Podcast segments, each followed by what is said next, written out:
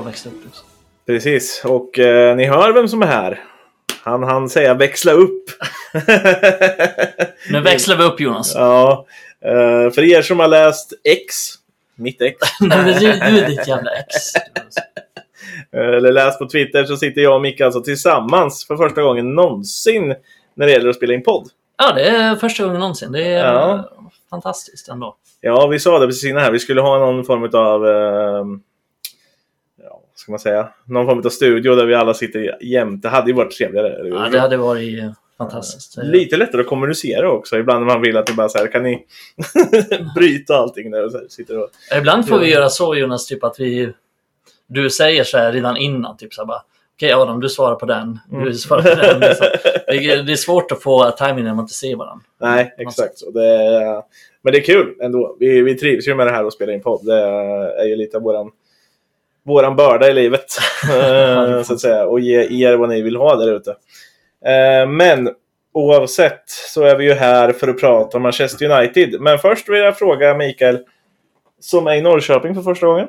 Ja, jag är i Norrköping för första gången. Ehm, Jag har inte hunnit se så mycket, men jag har hunnit se Jonas... Det är ett jävla mansion du bor i, Jonas. Det är jag helt chockad. Det är, liksom, det är första gången någonsin jag sett en lägenhet som har två våningar. Och ja, det är någon jävla uteplats också. Det är på Uteplats 14 taket. våningen. Exakt, det är som en takvåning. Och man ser hela Norrköping också. Det är en av de mest fantastiska. Ja, det är sjukt. Jag börjar tro att Jonas har någon sån här underground-verksamhet där han håller på med annat. Ja, men har du hört om han kurdiska... Nej, förlåt. Eh, Vi ska inte dra in eh, politiska, geopolitiska saker i det här. Inte, nej.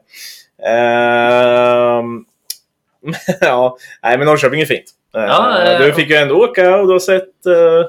jag var nere och hämtade vid centralstationen. Fick ju se centralstan ändå där, där Mikael har valt att bo på ett av de mest lite inlurkade hotellen som finns. Eh, Ja, du vet, jag vill bo där ingen annan bor. Exakt. Lite så. Var det någon mer där inne när du gick in? Eller jag var Nej, det var ingen där. Eh, knappt att det var en Två, två tjejer i receptionen, det var det enda. Det är kanske bara jag som bor där. Ja, men vem fan vet? Jag vet inte i alla fall. men det blir bra. Eh, vi ska väl försöka prata lite United idag i alla fall. Eh, sist så var ju inte jag med. Då var det du, Rumble, eller Swedish Rumble, och Adam som höll på. Mm. Eh, var mycket eh, matnyttigt runt ekonomin ändå. Mm. Men eh, nu har det ju faktiskt sen dess också släppts en eh, kvartalsrapport. Va? Just det. Eh, där det ändå visar på ganska dåliga siffror för United. Men man blir inte lika orolig när man hör på Rumble på något sätt. Eh, Nej, han... eh, vi sa ju det innan här. Ja, precis. Vi pratade lite om det innan faktiskt. Eh, innan inspelning, som vi alltid säger, men om, om ekonomin och sådär. Nej, men det, det som han gör bra, det är väl att han... Och någonting som vi också försöker göra i podden, så att vi försöker inte vara så drastiska kring allting, utan vi försöker nyansera de här sakerna som finns och sker runt klubben. Och det tycker jag Swedish Rumble gör väldigt bra. Och det passar väl in i vår podd. Jag kommer ihåg när vi hade eh, den supporterträffen så var det många som sa just det. Och det tycker jag var en bra komplimang. Alltså att jag vill liksom inte bara höra att ja, men er podd är bra. Utan kanske så här mer, varför är den bra? Och då sa Mm. många att de tycker att vi är väldigt nyanserade, till skillnad från många andra. Mm. Eh, och det tycker jag var en väldigt fin komplimang och bra komplimang. Och det tycker jag är bra med Swedish Rumble också. För att han är väldigt nyanserad kring Kring så här, ägarsituationen och kring ekonomin och sådana saker. Och sen framförallt just när det gäller det där väldigt kunnig också. Det Ja. gäller juridiken och, och, och Mm. ekonomin och, och allting sånt där. Så det, eh, den biten lyssnade jag väldigt noga på. Eh, det gjorde jag också. Jag du- satt ju bara... Jag har aldrig varit så tyst någonsin. Ja, Jag hörde det i början där när du sa det också. Att nu kanske jag får sitta tyst i Ja.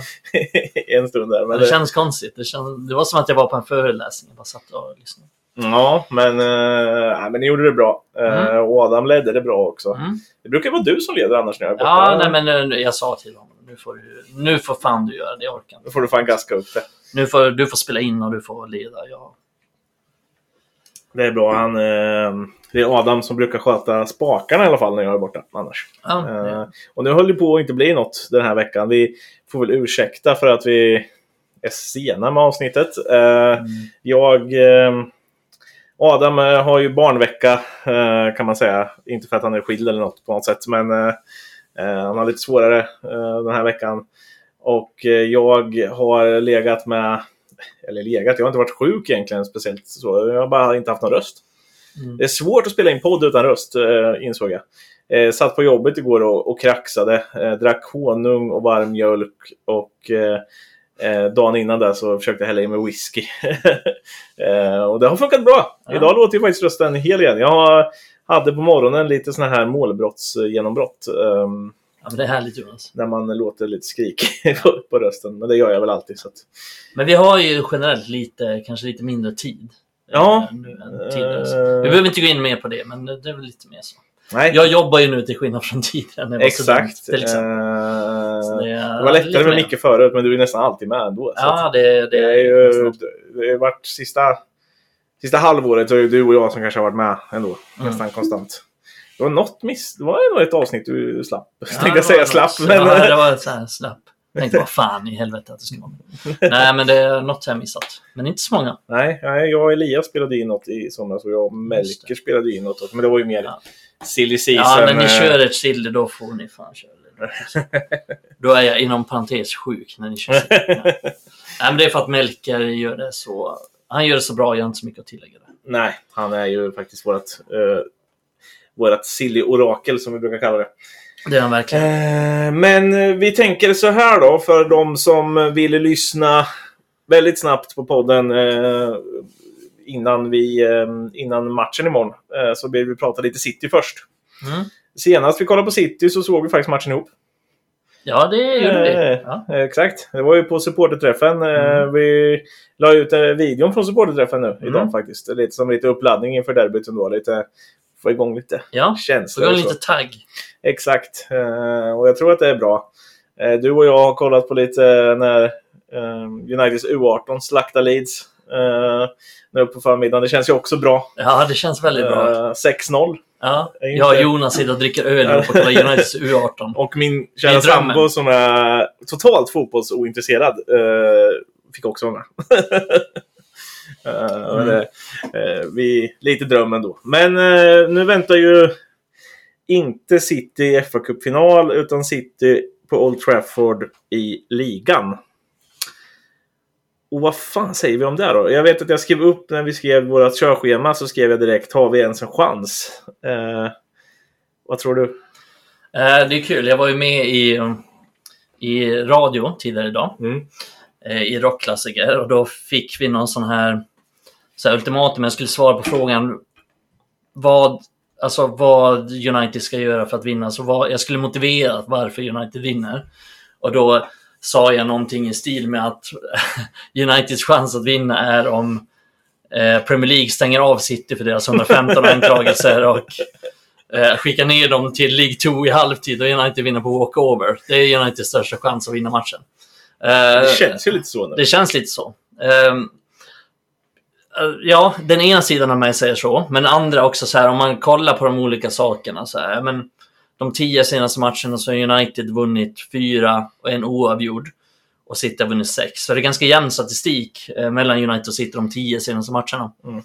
Eh, och United vann ju senast de mötte City hemma Mm. med 2-1.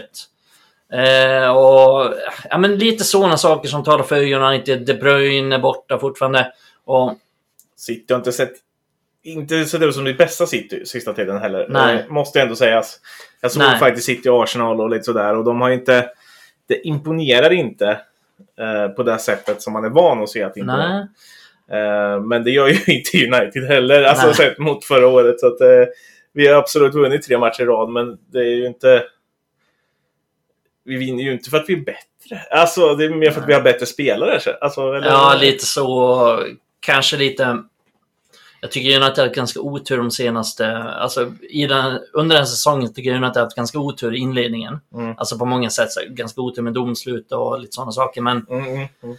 Men de här senaste matcherna så har United haft lite flyt. Eh, bland annat ja, såklart med att Onana räddade den här straffen. Ja, Eh, och lite sådana saker. Men eh, nej, det är, nej, det är klart. United imponerar inte. Men det, det är intressant att du tar upp den här City-Arsenal-matchen. För att många ju upp de här, alltså City-Arsenal, ja, men de spelar så offensiv och så bra fotboll. Men jag såg den matchen och jag har tänkt på det mer och mer att båda de har blivit jävligt defensiva på Mm. något sätt. Alltså att de Alltså kolla, jag tänker på typ så här Arsenal. Att de är, de är jävligt noga med att vara extremt bra utan boll. Mm. Och det är väl därför jag antar att de har värvat Declan Rice till exempel. Att de fokuserar mycket på att stänga av ytan när de väl tappar boll. Och Mm. sen typ, jag menar, hoppas på att göra ett, två mål eller någonting och sen vinna Man matchen. får ledningen i matchen ja, och sen därifrån sen kunna stänga. Och man också kanske få lite fler ytor framåt då genom att de andra lagen måste ju gå framåt. De vill ju Ja. inte, jag tror inte, det finns ju inget lag i PL som ligger under med 1-0 och inte ens försöka. Ja, det skulle väl vara typ Sheffield United då, Ja. som bara vill hålla ner det då, möjligtvis. Men, men Men, men kolla på City nu. Eh, kolla på City i, i Champions League-finalen. Mm, mm. De gör ett mål och sen backar de hem i princip. Mm. Eh, och jag tycker att de har gått mer och mer åt det hållet. Mm. Eh, och det gör de ju lite också i, i den här fa Cup-finalen mot United. Alltså, Mm. det, är, det är snarare deras defensiv som, vi, om, vi, om vi säger så, om vi tar ner det så. Det är snarare deras defensiv som vinner Champions League-titeln. Det är deras defensiv som vinner fa Cup-finalen. Mm. Mm. Snarare än att de är fantastiska offensivt. Vilket, ja men eh, det känns som att hela den här snacket kring Arsenal City, liksom, ja men de är så fantastiska offensivt, de spelar så bra fotboll. Så här, men, men jag tycker snarare det är deras defensiv som, som vinner de, de här sakerna numera. Och det är Eh. lite där som känns inför imorgon också. Att, Mm, eh, att eh, United med deras offensiv, att vi, vi, Mm. vi har en Rashford som inte är i form. Eh, vi har Bruno Fernandes som kanske, jag vet inte, både mot FC Köpenhamn och Sheffield United så slår han ju bort 7000. Jag pausar bara för att ni ska få höra ljudet. Eh, ja, men 7000 bollar. Alltså han, han sätter ju inte en passning nästan. Ingen av de här riktigt... bara för att beskriva bilden så ser jag Mikael sitta och hälla upp en öl mitt framför micken. Eh, bara för att ni ska få höra. Eh, nej men han, de... Det, liksom, det händer ju ingenting runt vår offensiv när våra offensiva spelare är så pass i dåligt slag. mm, Ja visst, Höjlund, alltså jag måste hylla Höjlund för jag tycker att han är den som på något sätt bidrar med någonting. Han försöker hela tiden. Mm. Och jag är lite rädd för att han kanske hamnar i någon form av negativ trend bara för att han liksom inte riktigt får den här leveransen han behöver för att göra målen. Han har ju Mm. alltså han har gjort tre mål i Champions League och det är bra på, på, på lika många matcher i, i turneringen. Så att där är han ju liksom på ett snitt på ett mål per match. Men han har inte gjort något i Premier League än och det är där han behöver komma. Och jag förväntar mig inte att han ska göra några stordåd mot Manchester City i, i, första gången han spelar ett Manchester-derby. Men, men vi behöver att han kanske får ett mål i den här matchen för att vi ska kunna göra någonting. För att United ska kunna ligga på kontring istället och öppna ytorna för de andra. Eh, och, och jag, är så otroligt fan, ofantligt trött på att se Uniteds inläggsspel. För att det är, jag var ju på det en annan gång när du och jag satt och pratade. Och, Aj, fy fan vad dåligt det är. Det är fan hemskt alltså. Vi sätter aldrig bollen mot en spelare. De fastnar på första yta eller någonting sånt hela tiden. mm. Ja, det går för Och, långt. och jag, jag tror att... Jag tror att det är det som får mig mest tro att vi inte kommer kunna vinna den här matchen. För att jag tror inte vi kommer kunna bräcka deras försvar. Så jag, jag är inne på det du säger. Ja, det, det slår ju mig nu också att det City, det jag tror att de gjorde, eller det jag tror att de la mest fokus på när de mötte United i fa Cup-finalen här. Det är att inte släppa till några ytor till United på omställningarna. Att inte ge Rashford någon yta, att inte ge Bruno Fernandes någon tid med bollen.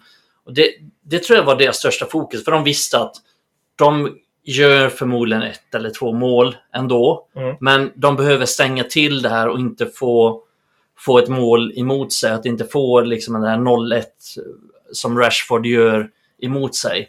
Från deras syn, synvinkel så att säga. Mm. Eh, Så det tycker jag de har lagt mycket fokus på de senaste matcherna mot United. Eh, och det tror jag de kommer lägga mycket fokus på nu också. Speciellt på Old Trafford. När Old Trafford är ganska stor, det är en ganska stor plan. Eh, United spelar hemma, United kommer få mycket... Alltså i teorin kommer United få mycket ytor, men jag tror att City kommer försöka täppa till de ytorna och inte ge några ytor alls till De sen- United är ganska svaga på omställningar hemåt också. Ja. Så att där kan de vinna mycket på. Alltså får de en löpduell mellan eh, Maguire och Haaland så kommer ju... Jag vill inte klaga på Maguire nu, men Mm. han har varit väldigt bra sista matcherna. Men så vinner ju Haaland troligtvis den Ja, visst. eh, 10 gånger 10. Alltså, så Visst, att, eh, jag tror att ändå så här, jag tror att matchbilden kan på något sätt överraska några för att jag tror inte att City kommer ens vilja ha så extremt mycket boll som de har haft tidigare. Alltså på något sätt, jag tror att det kommer kanske kunna bli jämnare bollinnehavsmässigt än vad vi tror. Och det är lite samma som när United mötte Arsenal på Mm. Emirates. Alltså det var ju nästan 50-50 i bollinnehav. Mm. Sen hade United allt bollinnehav i backlinjen. Och på Men, plan ja, precis. Men ändå. Alltså att det är på något sätt den matchbilden som de vill ha. Precis Mm. som Arsenal vill ha. Arsenal vill ju också... Jag tror att Arsenal ville att United skulle ha en del boll till och med. Mm. Eh, och det tror jag är... Det är därför jag drar massa paralleller till Arsenal. För att de är nog lite lika City där i att... Och Guardiola vet vilken fot Onana kan ha. Mm. Även om man kanske har sett nu att han inte haft den bästa säsongsinledningen. Så var han ju rädd för Onana redan i Champions League-finalen. Mm. Ja, de vill inte Eh, pressa honom. Nej, de vill inte pressa honom och de vet att han kan sätta de där bollarna även på djupet redan nerifrån sin. Mm. Eh, och, och då tror jag inte de vill släppa. För att hur dålig Rashford än har varit så kommer han ju starta den här matchen. Han är ju oftast ganska bra i, i, mot topplagen. Till skillnad från typ Bruno Fernandes som oftast är ganska dålig mot topplagen. Ja.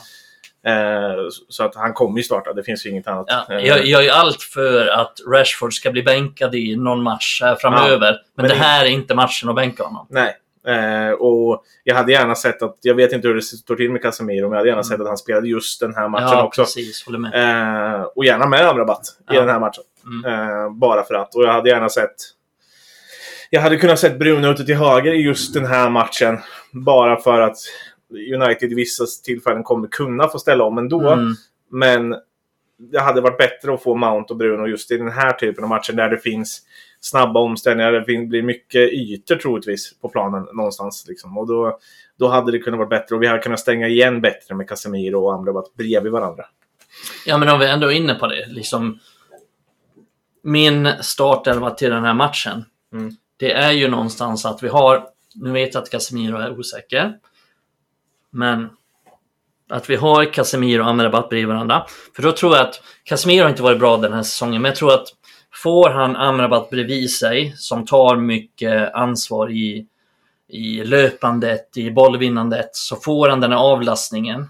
För Mm. att, visst, Casemiro har inte varit bra, men det är också varit för att han har varit väldigt ensam defensivt. Mm. Och han har inte benen för att kunna täcka de ytorna längre. Mm. Han har inte det i sig. Men spelar han bredvid Amrabat, så tror jag att vi kan få ett ganska starkt och solitt eh, centralt defensivt mittfält. Och sen håller jag med att vi har Mount som tia. Mm. Och så lägger vi Bruno som högerytter. Mm.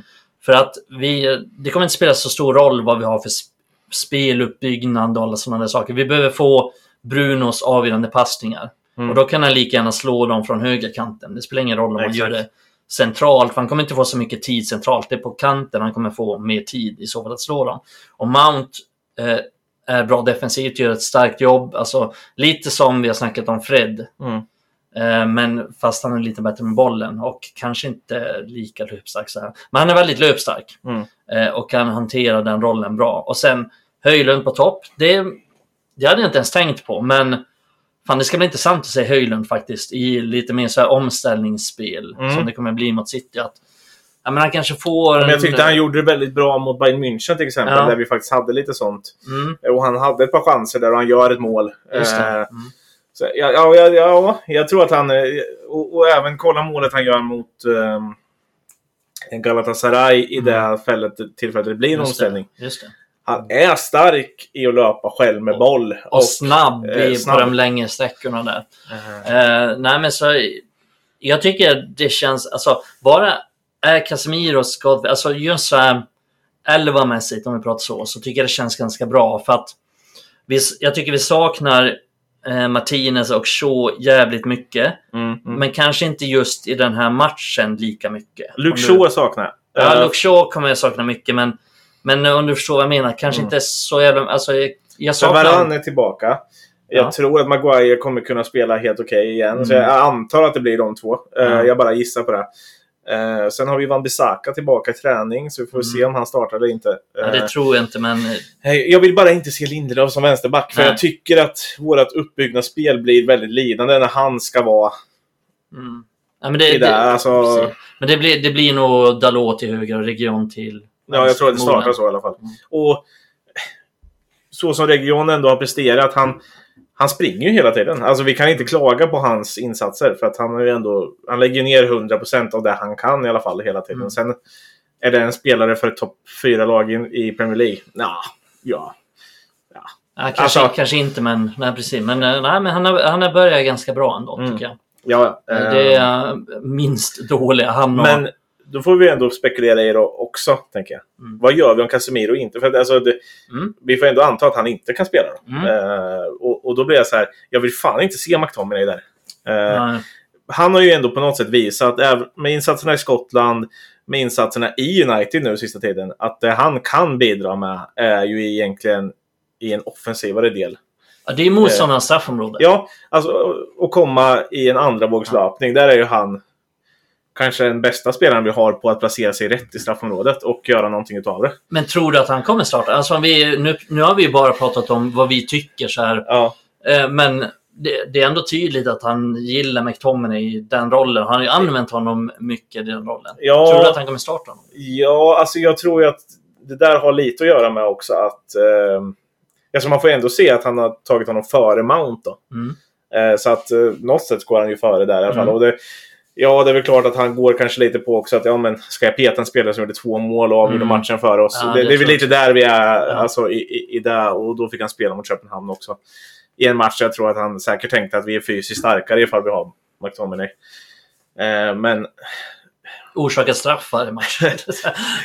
ja, det, det är två orsaker. två, två matcher i rad. Liksom. Ja. Eh, han har gjort tre mål och orsakat två straffar. Det är på något sätt plus ett. Han, han har den där grejen som att ehm, eh, det finns ju... Det här är ju bara irrationellt såklart. Det finns ingen...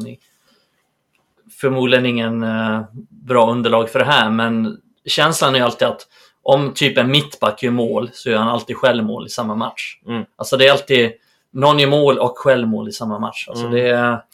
I alla fall när vi pratar spelare som kanske inte brukar göra mål. Nej, Alltså, precis. så här, precis. Jag- Och jag då, tänker nog då inte- är det som med McTominay. Han gör Mm. mål och orsakar straff. mm. I alla fall i United. I Skottland verkar det gå bra att bara göra det ena. Eh, men, Kanske inte är eget straffområde då. Nej, jag vet inte. Men samtidigt ett tag i Skottland så spelade han ju en av tre mittbackar. Ja, jo, det gjorde han ju tidigare, men nu har han Ja. spelat typ offensiv mittback. Exakt. Ja, och, de verkar ju få ut mer utav honom där. Så att, men, men, Mångsidig. Ja, eh, men jag tänker så här. Alltså hade, hade Maino eller Casemiro funnits tillgängliga i de här matcherna Mm. så tror jag inte han hade spelat eh, McTominay mot Köpenhamn. Alltså om vi säger, nu, nu snackar jag bara om att Maino hade varit tillgänglig hela säsongen. Mm. För jag tror nästan han hade haft en garanterad plats då. eh, Mm. Så som han var på försäsongen. Mm. Och det, det kanske är vad jag vill tro. Men ja, Ja, men, men det ligger nog något i det. Han Ja. verkar ju ändå gilla Maino. ja och nu fick ju han spela i, ehm, i U19-matchen där i, i Champions League U19-matchen mot Köpenhamn. Precis, han Eh. spelade 45 minuter med i Youth League-matchen mot Mm. Köpenhamn. Och för alla som inte vet det så är det så här U19-matchen. Som, Ja. som alltid går.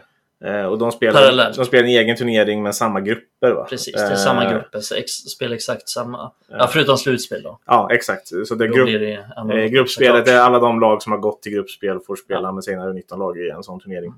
Eh, United förlorade tyvärr den med 1-0 men gjorde en ganska bra match. Mm.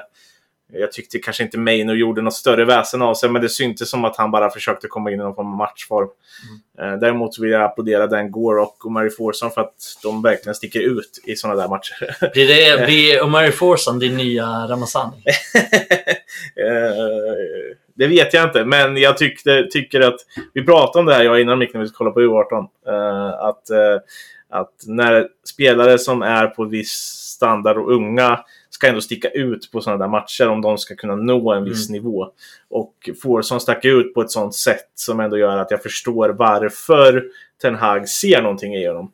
Mm. Samma sak som Meshbri stack ut när U-laget spelade mot Wrexham i eh, På för, försäsongen? på. Eh, där han är bäst på plan. Det var More Forson absolut bäst på plan. Mm. Sen så eh, saknar United mycket annat för att vinna den där matchen. Eh, framförallt en forward, Mm. skulle jag säga. Eh, Mycket, mycket forwards saknande nu. Det är, nu vann ju U18 med 6-0 idag, men det, de saknar också en forward. ja, eh, det var ju inte, ja, men lite så. det var ju inte en forward som gjorde mål. Nej, Så att- det, nej, det var inte. Men det, det är det som är bra med det Jonas. Vi kan sitta och diskutera Uniteds U18. Ja, Det kan inte göras med så många. Så det, nej, jag, jag tittar ändå på, eh, jag har sett två U18-matcher och, och jag har faktiskt inte sett någon u men det har knappt du heller. Men du sa ju också att det var för att de inte har sänts. Eh, Ja, jag tror jag har sett en u match den här säsongen. Mm. Nej, det, Eh, de har lite... Skvallrar vi om sånt också? Ja, Eh, problem med att sända matchen. Nej, men... Om men tittar tillbaka på till City. Ja, men alltså vem, jag är lite så här skräckblandad Mm. över vem som spelar. Mm. Alltså för att jag ser inte att Bruno kan fylla den platsen. Framförallt inte mot City. Han, så att det lutar ju åt att... Alltså i mitt egna huvud så lutar det åt att det är Christian Eriksen som kommer få spela. Mm. Eh, Just för att jag tror att Ten Hag vet att det är City. Att han kommer behöva vara lite mer defensiv. Så att Mount har inte funkat bredvid Casemiro och jag tror inte han skulle funka asbra bredvid vid Amrabat heller. Eh, och det lämnar egentligen bara McTominay och Eriksen och jag tror att han har insett själv att McTominay inte ska vara där nere så mycket. Så att, Nej, och det är bra att han inser. nej och, och det ska Och- han inte.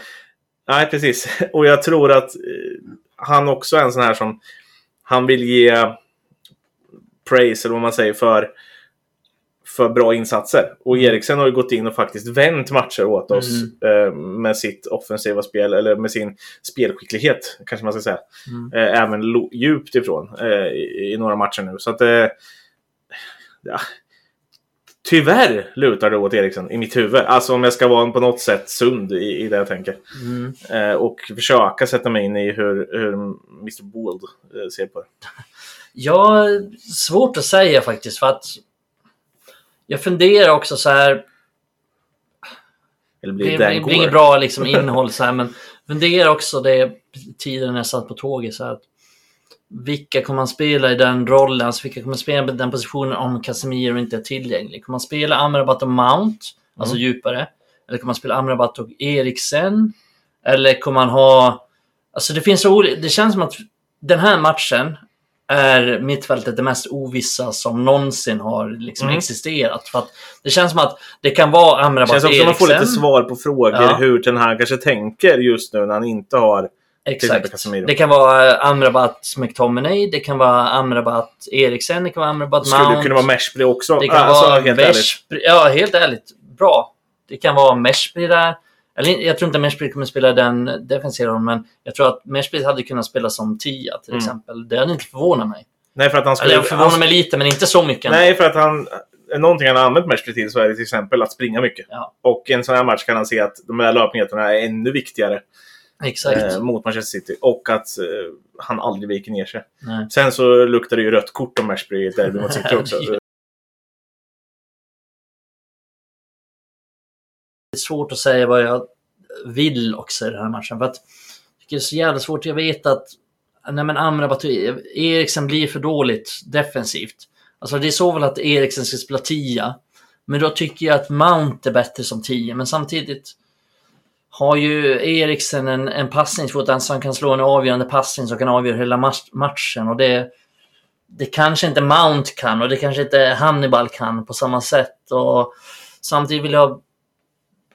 Nej, men jag, jag ser inte riktigt att Anthony ska göra så mycket nytta i den här matchen om jag ska vara ärlig. Nej, och han har... Då spelar jag nog hellre Bruno på kanten. Vi, vi, vi, har, vi får ju säga det, vi har ju stått i, i Antoni-båten både du och jag eh, förut. Och jag förstår fortfarande vad han ser i honom. Och det kommer ju några Ja, rapporteringar ja. nu om, om Antoni. Att, ja, men varför den här gillar honom är för att han, han, han följer instruktioner och han, Ja, ja. eh, han vill spela på högerkanten. Vilket kanske är den simplaste jävla anledningen. Nej, någonsin- men, men Anthony ger ju oss någonting. Ja, han ger ju oss Såklart, någonting, men, men, men det, är, och det är också så att Men ger han oss någon på City? Nej, jag Ja. tror inte han ger oss någon Nej. på City. Faktiskt. Sen är det också så här, både jag och du, nu ska jag inte sätta ord i din mun, men jag tror att både jag och du har väl känt så här kring Anthony att jag tycker så här, många har sagt till mig bara, jag tycker fortfarande att Anthony är bra. Jo, men det är aldrig det jag liksom har argumenterat för. Jag har sagt att Anthony är, han är bra för laget, men jag har aldrig sagt att han är värd pengarna, att han är värd Nej. att slänga en miljard på. Jag ser bara vad han tillför, men jag tycker inte att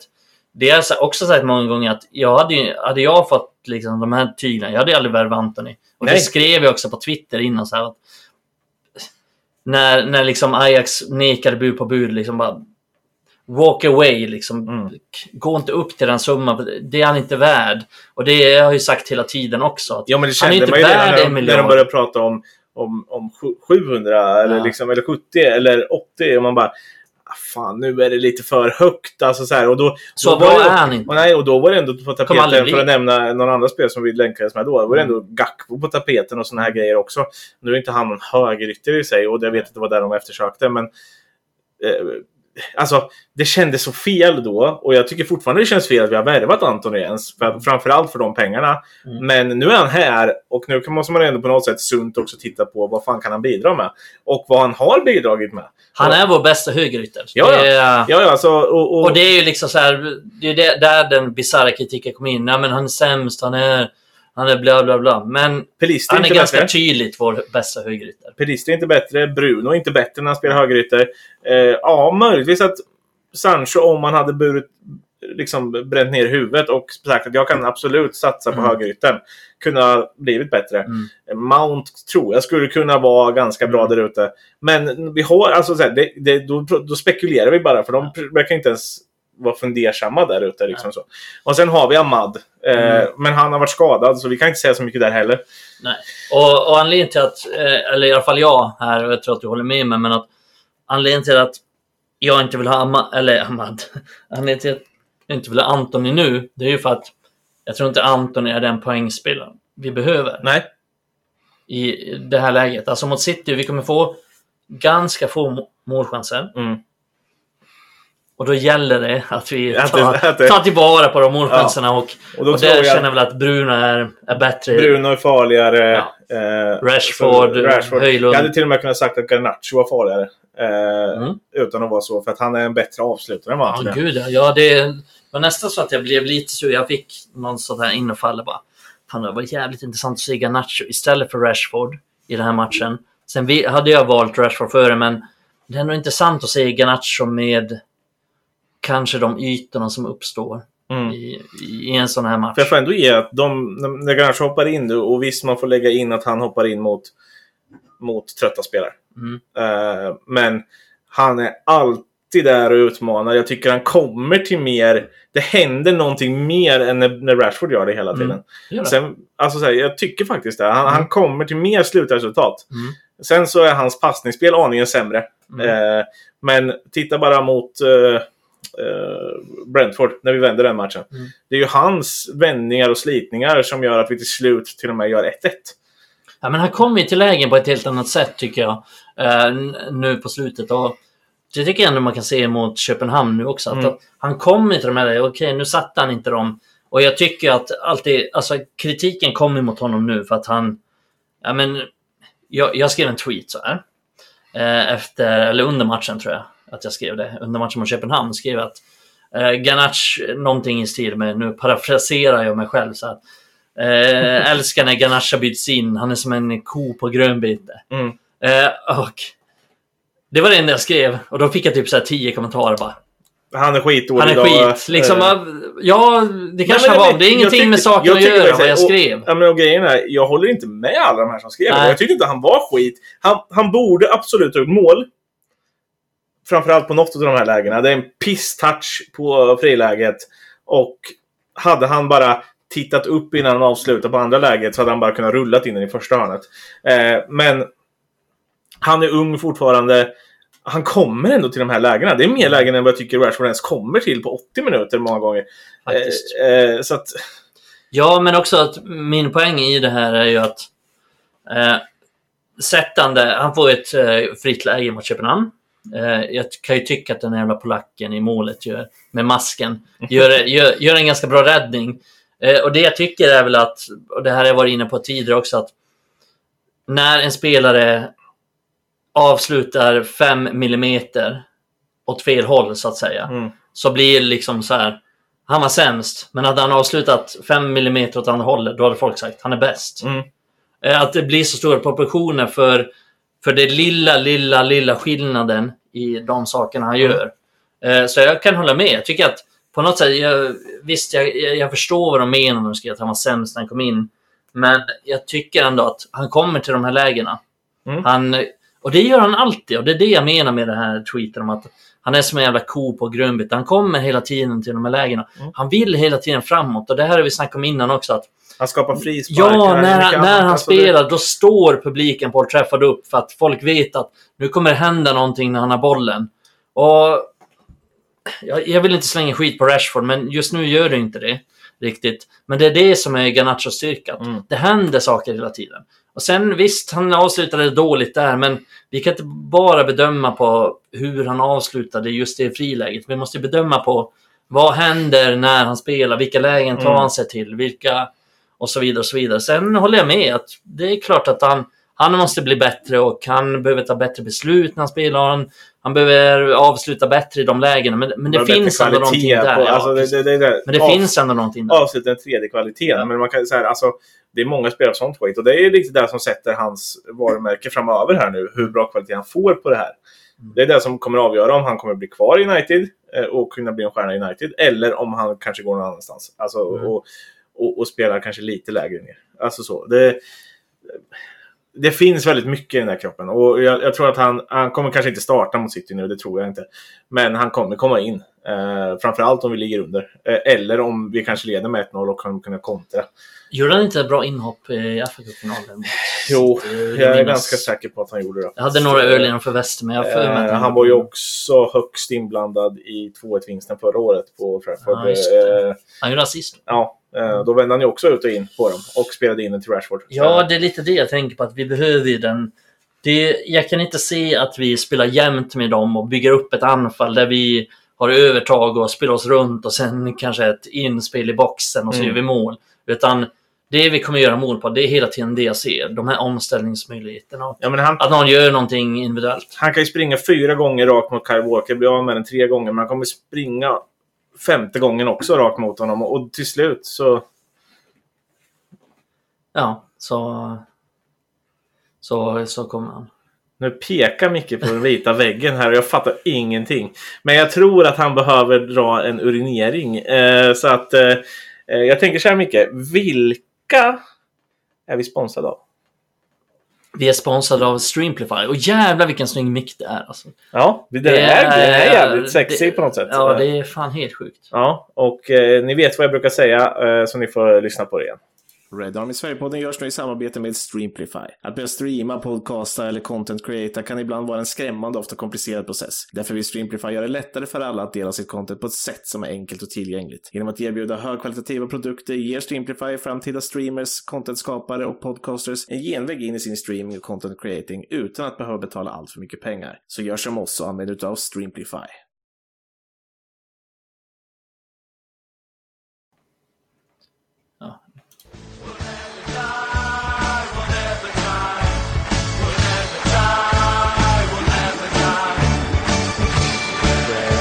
Ja,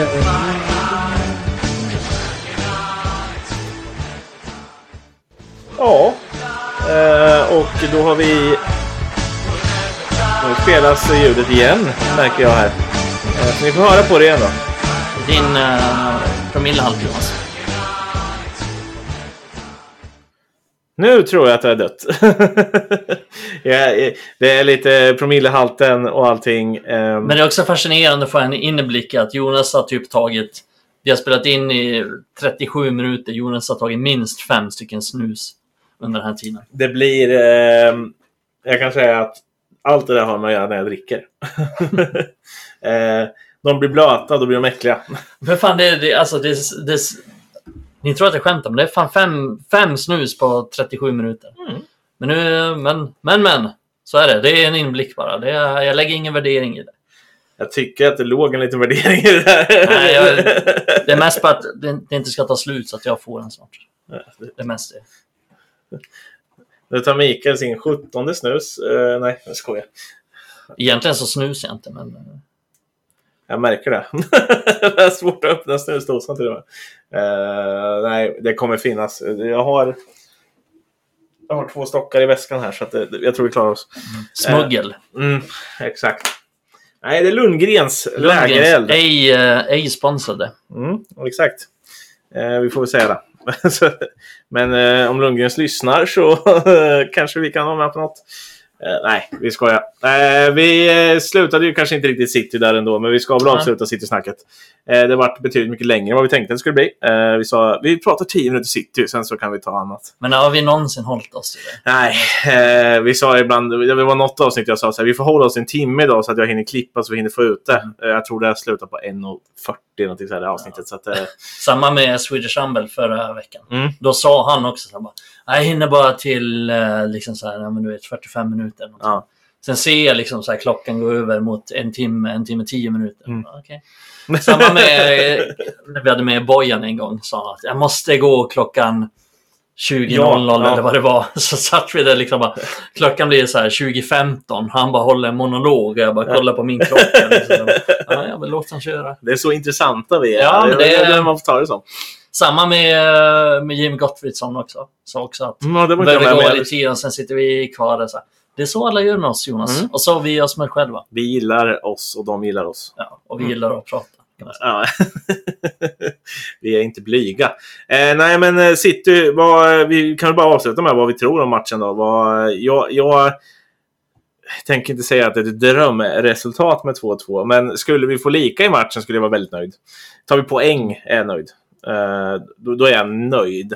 Det är Mm. inget drömresultat. Drömresultatet är att vi slaktar dem och vinner med 6-0 eh, Mm. som eh, U18 mot Leeds. Men, Mm. men eh, ja, alltså realistiskt så är City favoriter. Mm. Eh, men det är på Old Trafford och det gör ändå att jag tror att vi absolut kan ta poäng och vi kan även vinna matchen. Alltså, Mm. Det var som vi sa för några veckor sedan att ja, men vi har Bayern hemma och Mm. United kan slå alla lag framförallt på hemmaplan. Eh, om bara dagen finns där. Ja, och det är lite intressant där för att jag tror att de flesta United-supportrar håller med mig när jag säger att ja, men vi, det känns som att United är chanslösa. Men kollar man all statistik så här. Hur bra var United förra säsongen på hemmaplan? United vann hemma mot Liverpool, Mm. mot Arsenal, mot City. City. Alltså vi vann alla de här matcherna. Vi, det var inte många matcher vi tappade poäng i egentligen. Och de vi tappade poäng i, det var ju så här, ja, men Brighton i första matchen typ, på Mm. hemmaplan. När, ja, när det var det här kaotiska. Så, så egentligen har vi varit jävligt bra på hemmaplan eh, under Erik Den Haag. Minus den här säsongen då, där ja, men vi Ja. förlorade mot Galatasaray och förlorade även mot Brighton igen, eh, ska ju sägas. Så att det känns lite ovisst. Jag vet inte riktigt vad jag har United nu, men eh, på något sätt så känner jag ändå att vi har alltid chansen. Mm. Eh, men jag skulle inte säga att United är favoriter. Jag håller med dig att får vi 2-2 eller oavgjort så kommer jag vara sjukt nöjd med det. För att vi är ändå en ganska bra... Det känns sjukt att säga, men eh, du sa ju det innan, men United har tre raka segrar. Mm. Det känns som att vi har tre raka förluster. Ja, ja, ja. något sätt, för att Alltså, det har sett så dåligt ut. framförallt om man läser på Twitter, så, eller X. Ja. Du måste sluta med Twitter, eller X. Så här, Jonas inom parentes. Nej, men eh, jag tror att det blir svårt ändå på något sätt. att det, Jag kommer att vara nöjd med ett kryss och jag, jag, jag har inte så mycket förhoppning. Jag, jag ska vara helt ärlig så tror jag att United förlorar den här matchen. Mm. Det är alltså, Ehm, eh, och, och Tyvärr. allas sunda tanke tror jag är att vi förlorar matchen. Ja, alltså det, och det, det har att göra med att Alltså jag har ju ändå de här tankarna i huvudet att ja men eh, Rashford är en omställning, Bruno kan slå en avgörande boll, Höjlund kan driva sig igenom. Vi kan stänga till i den här typen av matcher, vi behöver inte föra spelet. Eh, och så vidare och så vidare. Så att vi har alltid den chansen, men det... Jag, jag är sjukt besviken på Ten Hag den här säsongen. Ja, Jag är sjukt besviken på spelet vi uppvisar. Jag är sjukt besviken på hur vi utför matcher. Och tar vi bara den här matchen mot Köpenhamn liksom så... Vi har ju inget... Vi möter Köpenhamn. Det är som att möta Malmö FF på hemmaplan. Det är den klassen alltså. ja men alltså, jag förstår vad du menar. Det är ju typ den klassen. Sen så håller väl Köpenhamn lite högre än svenska lagen. Nej, vad fan, Malmö vann mot Köpenhamn. Jag var i Köpenhamn och, Köpenhamn såg, gjorde- jag var i Köpenhamn och såg Malmö vinna mot Hade vi, mött, hade vi mött Köpenhamn borta och matchen hade sett ut sådär. Då hade jag kunnat köpa det för de ställde till och med till det för Bayern München eh, Mm. på hemmaplan. Men, och det är det som gör mig lite rädd inför vad som komma skall där också. Att vi ska Mm. möta, eh, vet du det, Vi ska möta Köpenhamn borta och eh, ja. Det känns lite sådär... Eh, Ja, nej men det gör det. Men, eh, nej, men det är väl det som... Alltså det är det som är mig orolig. Att vi, vi är inte bra just nu och, och jag tycker inte att det är inte bara att Rashford är ur form eller att Bruno är ur form, utan det är själva spelet vi visar upp och själva taktiska spelet. För att Mm. Vi, det verkar som att nej men alla, alla United-tränare hatar mittfältare. Vi vill inte ha något mittfält, vi vill inte ha något uppspels... Nej, vi vill inte då- ha någon uppspelsfas, vi vill inte ha någonting. Vi vill bara liksom tjonga långt och hoppas på det bästa. Och Ja, nu för det är lite dit vi har gått nu också. Det känns som att vi, så här, vi lyfter långt. Vi lyckades bara bra mot, eh, mot just Bayern München som jag nämnde nyss. Mm. I början där, när de lyfter långt. De nickar ju ner och vi vinner andra bollar. Mm. Ja. Men, men då är det ju som att vi spelar utan mittfält. Och förutom Bruno Fernandes då, som Mm. oftast är den här som kanske samlar upp bollen. Precis, och det, och det snackade vi om innan också. Så att vad, det snackade vi, jag kommer ihåg att vi hade något av, eller några avsnitt, säkert alla avsnitt. ja, vi, Typ typ, vi, snackade- mycket mittfält. Alltså. ja, nej, men precis det har vi gjort. Det, det är återkommande i alla avsnitt. Nej, men vi hade ju det inför säsongen och i början av säsongen när Erik Den Hag var ny. Att det vi ville är ju att han ska sätta ett spel, att United ska bli eh, spelförande, United ska kunna dominera matcher. Mm. Men han har helt gått ifrån det. Mm.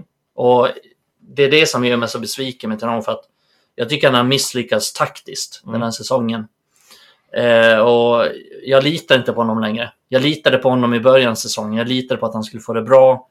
Eh, jag litade på att ja, men det ser inte, såg inte så bra ut i, i, efter den här ligacupfinalen i mars, i april, i maj. Det såg inte så bra ut, men jag litade på att han skulle få det bra när han fick en hel försäsong. Han fick Mm. några nya spel, han fick bygga ett spel, men det har det inte blivit. Och man kan snacka om att ja, men Glazer förstör United och den och den förstör United. Och, så här, men någonstans är det också att jag tror att med en, med en tränare som är mer villig att sätta ett spel så hade det sett bättre ut. Ja, men just det här att man, man verkligen fortsätter pumpa på med framförallt ett typ av offensivt spel. Jag förstår att man kanske fokuserar, och det var det han gjorde förra året mycket, att fokusera på defensiven. Mm. Och satte ju en bra defensiv. Mm, och eh, skulle börja i år med att sätta någon form av offensiv. Ja. Och, och den har liksom uteblivit på något sätt. Ja. Och det har också gjort att vår defensiv har fallerat Mm. helt och hållet. Alltså det är ändå samma spelare i, i grund och botten, mångt och mycket i alla fall, som har Mm. spelat. Och defensiven har sett bedrövlig ut. Den som såg så stabil ut ändå, Mm. under, i alla fall under andra halvan av förra året. Då, Eh, Ja, precis. Till hans försvar så är det väl att men vi saknar Shaw och Martinez väldigt mycket i, i framförallt så här uppspelsfasen. Men jag är ändå besviken på att för det, det, alltså det största misstag, eller misstaget som jag tycker att han har gjort, om man säger misstag så här, det är ju att han han kör ju på med de här gamla samla spelarna som han alltid kör på med. Typ så att han, han vill verkligen, eh, även om Bruno Fernandes inte presterar, han byter Mm. aldrig ut honom, han kör på med det. Samma med Rashford och så vidare. Och Det tror jag inte, det gynnar inte vårt spel. Han, han har inte satt något spel. Om vi säger så här, säg att vi har... den, enda gången, den enda gången det har Mm. sett helt okej ut, det är Crystal Palace i ligacupen. Och då spelade inte Rashford, då spelade inte Bruno. Nej. Vi spelade med Meshbri, vi spelade med Garnacho. Dels så såg defensiven väldigt bra Mm. ut. Eh, för att vi hade spelare som löpte överallt. Och offensiven också. Det var rörligt. Eh, Maguire hade någon släppa bollen på direkt. Vi, vi släppte boll där, vi släppte boll Mm. där. Och visst, Martial spelade och såg också helt okej ut. Även om Mm. han kanske var sämst på plan utav United-spelarna. Mm. Så att jag tänker att man bara Han var inte in dålig för den delen. Nej, Men- hade man slängt in Höjlund Mm. Där då istället till exempel, och som är en av de som rör sig mycket nu. Mm. Ja, för det är någonstans när man tittar på Ajax när han var Mm. där, eh, man tittar på United när de har fungerat som bäst, det är när vi har haft mycket rörelse. Mm. Tittar man ehm, som vi nu, vi pratade ju innan, Mm. den här bilden som finns på United mot Köpenhamn. Dalot får bollen, han är vad kan det vara, två steg in på offensiv planhalva eller någonting sådär, om han är precis bakom mittlinjen. Eh, någonstans där. Han har ganska mycket yta själv. Eh, han har två mittbackar liksom där de normalt placerar sig och en vänsterback eh, där ute på, på andra kanten. Sen har han Antoni framför sig. Mm. Och sen har han fem spelare eller någonting sånt där som, som bara står liksom uppe vid offensiva mittbackar. Mm. Vi har ingen på mittfältet. Jag tror att det är... Alltså alla är där. Ja, det kan vara för att det Amrabat har fallit ner också. Så att han står typ vid mittbackarna. sånt där. Men det, det, liksom, det finns ingen att spela på. Det finns liksom inget så här, tänk. Och jag, ty, jag, jag tycker det är ganska uppenbart ibland. De enda gångerna vi spelar oss igenom. Det är, just nu har det varit väldigt mycket för att vi inte haft någon vänsterback då. Men Det är att Dalot har lyckats vägga sig fram med någon på högerkanten. Då Mm. har vi lyckats spela oss fram. Mm. Eh, och nu, säger jag, nu gör jag så här parentestecken. Eh, och vi, men, men, men ska vi spela oss i mitten? Ja, men då är det så här. Man släpper upp på mitten, släpper tillbaka.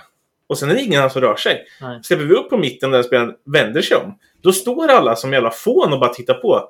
Ja, hoppas något händer nu, för annars tappar vi boll.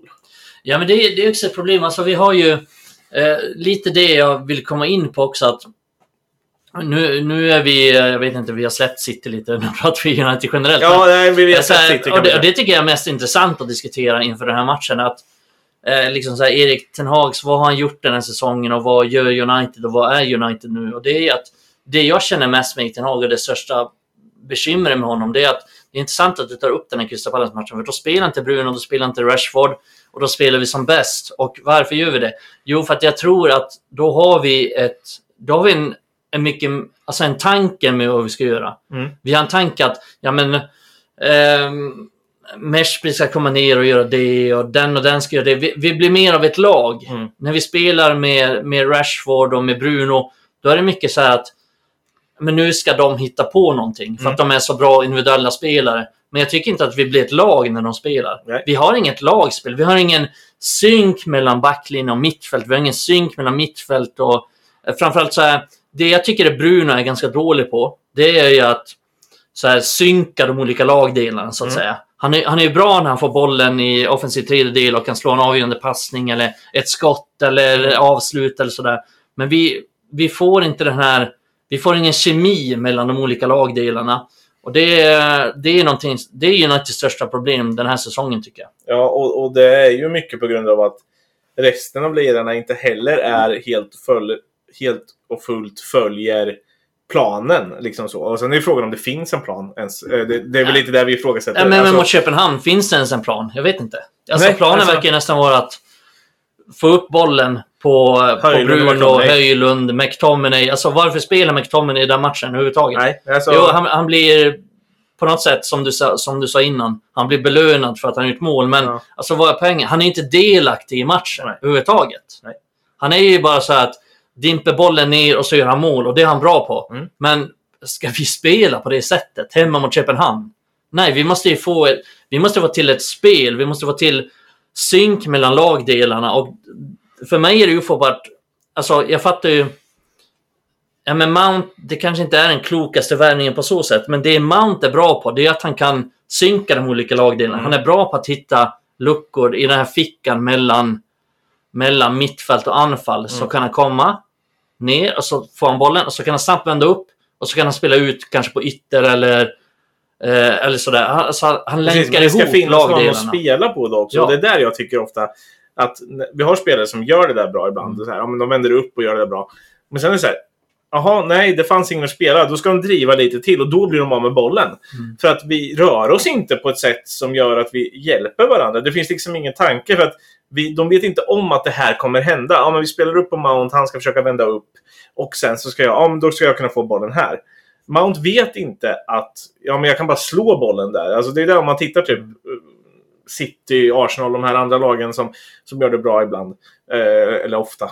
Eh, eh, då, då liksom så här, det är ofta de bara tittar upp och sen så bara slår de bollen där. Och det finns alltid någon där. Alltså om inte annat så löper de i djupet. Och de tar ofta lite bättre beslut än vad, än vad United Ja, spelar. men det man kan säga så här, en sammanfattning på det, och det tror jag du, du håller med om också, att de har ju, de är samspelta. Mm. Det känns inte som att United är det. Nej, alltså, Alla det, är, spelar för sig det tycker jag är själva. konstigt. Ja. För att så många nya är det inte. Eh, de spelade ett helt år förra året ihop. De flesta av dem. Ja, men herregud, Bruno och Rashford. De har ju spelat- gånger har ja, men de har ju spelat- Hundra, Ja, men Rashford- hundra matcher. Jag ska ta Rashford. Han har ju spelat eh, 7000 matcher snart. Menar, Ja, men vi har han är fortfarande inget- ung. Eh, Ja, men det, vi har inget samspel i laget. Nej. Vi har inget samspel. Och det är väl det som är någonstans så här... Jag hade inte varit positiv alls om vi, vi möter eh, men ett lag vi ska slå. För då vet jag att, då känner jag ändå att fan, jag tror inte att det kommer se bra ut. Vi kanske vinner ändå, som mot Mm. Köpenhamn. Men jag tror inte det kommer se bra ut. Men i just den här matchen så kanske vår individuella kvalitet kan ge oss ett slags resultat Mm. ändå. Eh, Nu tog Jonas en ny snus. Det var sjunde snusen här på 40 minuter. Ja, men den Nej, men, men, men eh, det är väl summa summarum att det jag är besviken på med, med Erik Ten Hag är att jag tycker inte att han har satt något spel på så Mm. sätt. Han har inte satt någon, någon kemi. Eh, Det känns alltid som att det är första gången de spelar tillsammans. Mm. Men i just den här matchen mot City så kanske det kan ge oss någonting. För att vi har ju ändå det hoppet om att Bruno hittar på någonting. Rashford, han är bra Men i det, är det, här, det har vi pratat om i hur många år då? Alltså Ja. även under Ola och allting. Det är Ja. alltid så här, hoppet om att någon ska göra. Och, och visst, vi har de lyxledarna som faktiskt kan ge oss det. Eh, och om man tittar på, på Rashfords enda mål i år va? Eh, mot Arsenal. Mm. Eh, så, så är det att han hittar på någonting Ja. och, och sätter dit bollen i bortre. Det har han inte gjort någon av de andra matcherna. Men, men, men liksom, det, det är det vi hoppas på. Eller bollen från Evans till Bruno som Mm. avgör den matchen. Ja. Alltså det, det är ju så här, strålande individuella prestationer i just de momenten. Men det- är så här, vi, vi, vi öser ju inte på om man känner så här. Åh, vi skapar så mycket chanser. Det kommer komma ett mål. Eller det borde komma ett mål när som helst. För att vi, vi bara trycker på. Utan det är så här. Det bara blixtrar till. Typ från, från Mm. noll och ingenting. Eh, det, det, det, Och det, och det är väl det som jag tror är, det är vår chans i den här matchen. Att någonting händer, någon blixtrar till. För vi kommer inte spela oss igenom på något sätt. Nej. Eh, Så det är väl eh, summa summarum egentligen. Och, och City är lite för bra och som jag sa innan i avsnittet också att de har blivit mer, det de har fokuserat på är att ta bort de sakerna Mm. från United. Eh, och därför tror jag att United kommer få det svårt. Jag, jag blir förvånad om United vinner den här matchen. Ja, jag blir också förvånad. Och, och, och nu har vi inte pratat, det här är inte bara för Manchester City vi har pratat. om. man kan ta det här snacket även inför New, ja, ja, Newcastle i, i, i ligacupen då. eh, är ju det. Men, och sen har vi Fulham nästa vecka på helgen. Och det är ju samma rädslor där egentligen. Alltså, så här, det, det här är mer en öl som hälls upp. Eh, det här är mer Ten Hag och, och ett snack om hur, hur faktiskt United inte presterar. Alltså, och, och vad vi ställer oss väldigt frågande till vad tankarna är överhuvudtaget. För att vi, inte vi är väldigt analyserande. Mick, både, både Micke och jag vet, jag sitter och tittar på matcher i efterhand många gånger bara för att se ja, men vad hände där, kanske följa den spelaren lite extra eller vad som helst.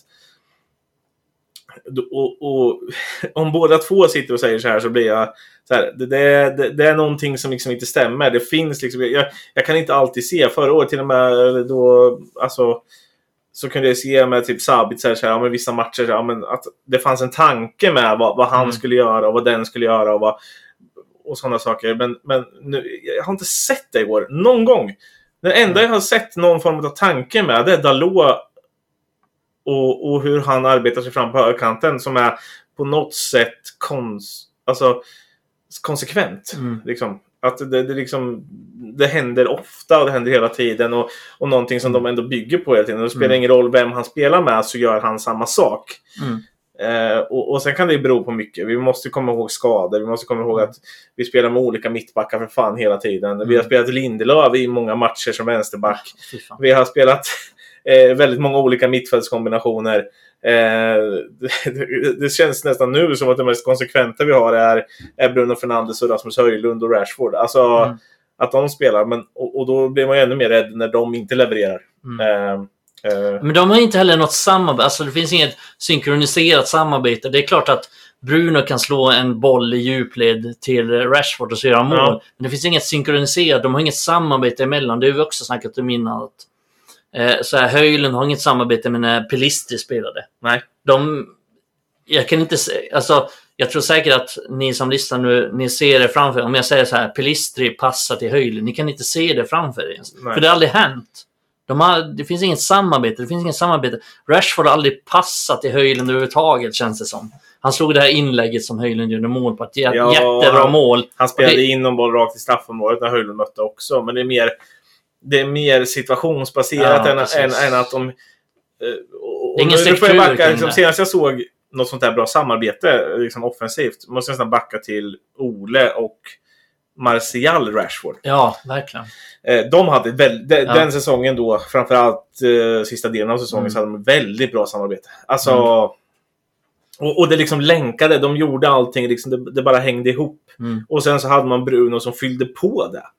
Eh, och det känns som att Bruno mer är den spelaren, men han är mer än den som du säger, han har problem att länka saker Mm. eh, eh, och, och länka ihop lagdelar och Mm. framförallt länka med spelare. Han är mer den som kan komma in som en tredjepart eh, Mm. i vissa fall Han är- han och göra det en- lite bättre. Han är som en eh, joker i en kortlek Ja. på något sätt. Man spelar... Han har ingenting med, med själva kortleken att göra, men Jag han tänkte, kommer in som jag en tänkte joker. säga det mest icke-PK-kortspelet som finns. Eh, Hum och President, som jag Mm. tror alla vet. Eh, Slav och President kanske vi kan säga då. Det. Ehm, eh, han, han, är- man spelar jokrar där och de är Mm. allting. Eh, han är lite sån. han, Faktiskt. Eh, och då menar jag inte att, så att Bruno är en... Eh, det tror jag du håller med om. Alltså, Bruno, då menar jag inte att Bruno är en egoistisk så här, spelare på så sätt, utan han vill ju det bästa för United och han kämpar för United. Han springer mycket, så här, men han är ju en joker på något sätt. Mm. Alltså det är den typen av spelare han är. Han kommer in och gör skillnad i, i sista tredjedelen. Så där. Men, nej, men, eh, nej, men så är det. att Vi får svårt att få till ett bra lagspel med, eh, med Bruno och med Rashford just nu. Och det blir problematiskt med tanke på att de är våra bästa individuella spelare. De är de som producerar poäng. Mm. Och då, det är väl det jag känner med Erik Ten Hag, att han har behövt ta ett beslut här att Ska jag fortsätta spela dem eller ska jag göra någonting som gynnar laget mer? Och han har verkligen tagit beslutet att nej, men jag, jag måste köra på dem för att de eh, producerar mer poäng än de andra. Och jag tänker typ att ja, men en sån som De Serbi till exempel. Jag är osäker på om han hade fortsatt på det spåret.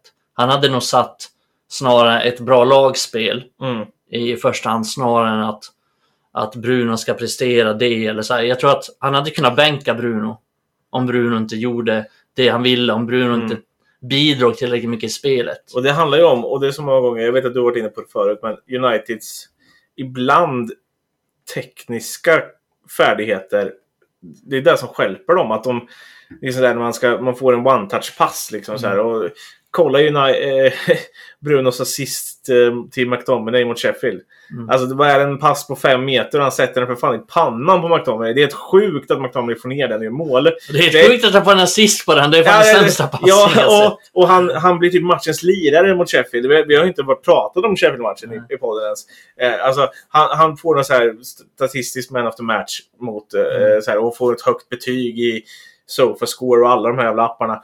Men jag bara, han var ju nog sämst på plan. Alltså, jag har inte sett honom så dålig i år ens. Och då har han inte varit bra i år. Nej. Alltså, fantastiskt dålig. Och alla bara klagar på Anton. Och jag bara säger, ja, fast Anton gjorde det inte sämre än vad Bruno gjorde. Och då var inte han bra heller. Alltså, men det jag vill bara säga, här- jag försvarar inte Antonis insats. Jag vill bara säga att han var inte sämre än Bruno. Det var han inte. Och det är det här som jag alltid tar upp där, att man är utkomstbaserad. Och, så man, eh, och det, det är väl normalt att folk är det, men liksom så här att folk ser bara till assist och mål. Och Mm. gör man assist och mål så är man bra, gör man inte det så är man dålig. Och det är väl det Antoni fallerar mycket på jämfört med Bruno till exempel. Och sen är det klart att det är viktigt att, att göra de här assisterna och målen. Och det är därför Bruno spelar. Det är Mm. därför han är i laget.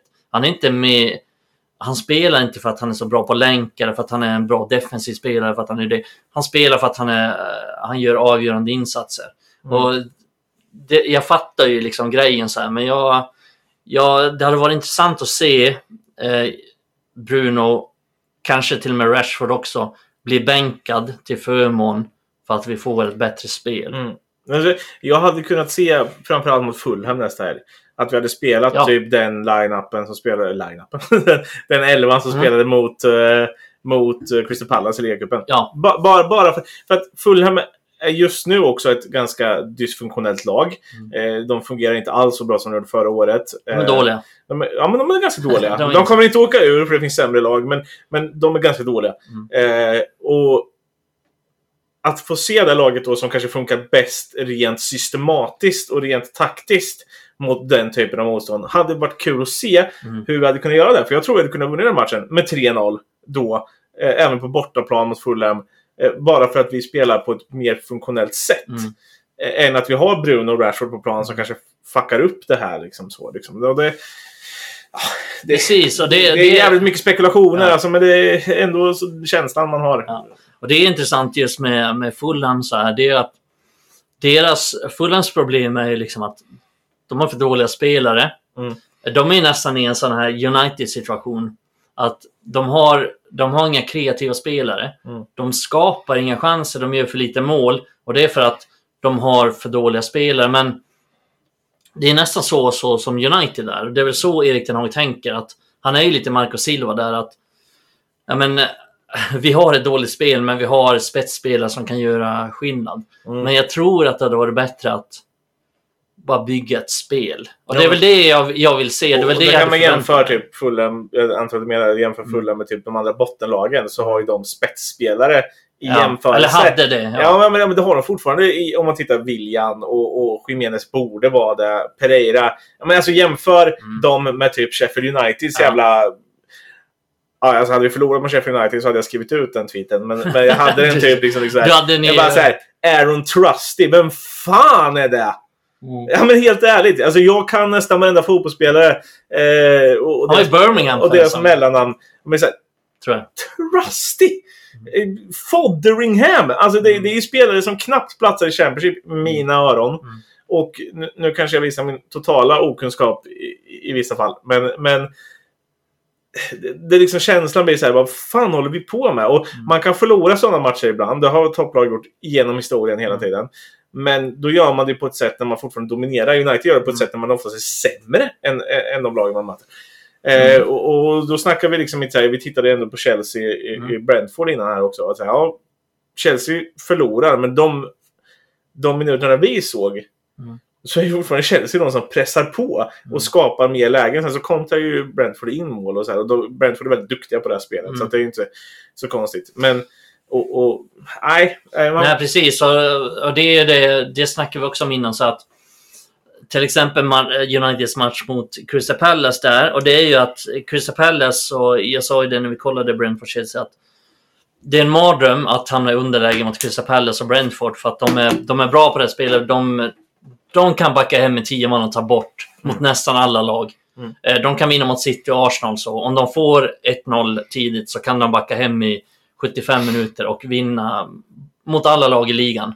Mm. Eh, och det kan kanske inte Nottingham Forest göra. Nu var det ett dåligt exempel, men det kanske inte kan... Det kanske inte, vad ska vi säga, för lag. Det kanske inte Aston Villa kan om de Mm.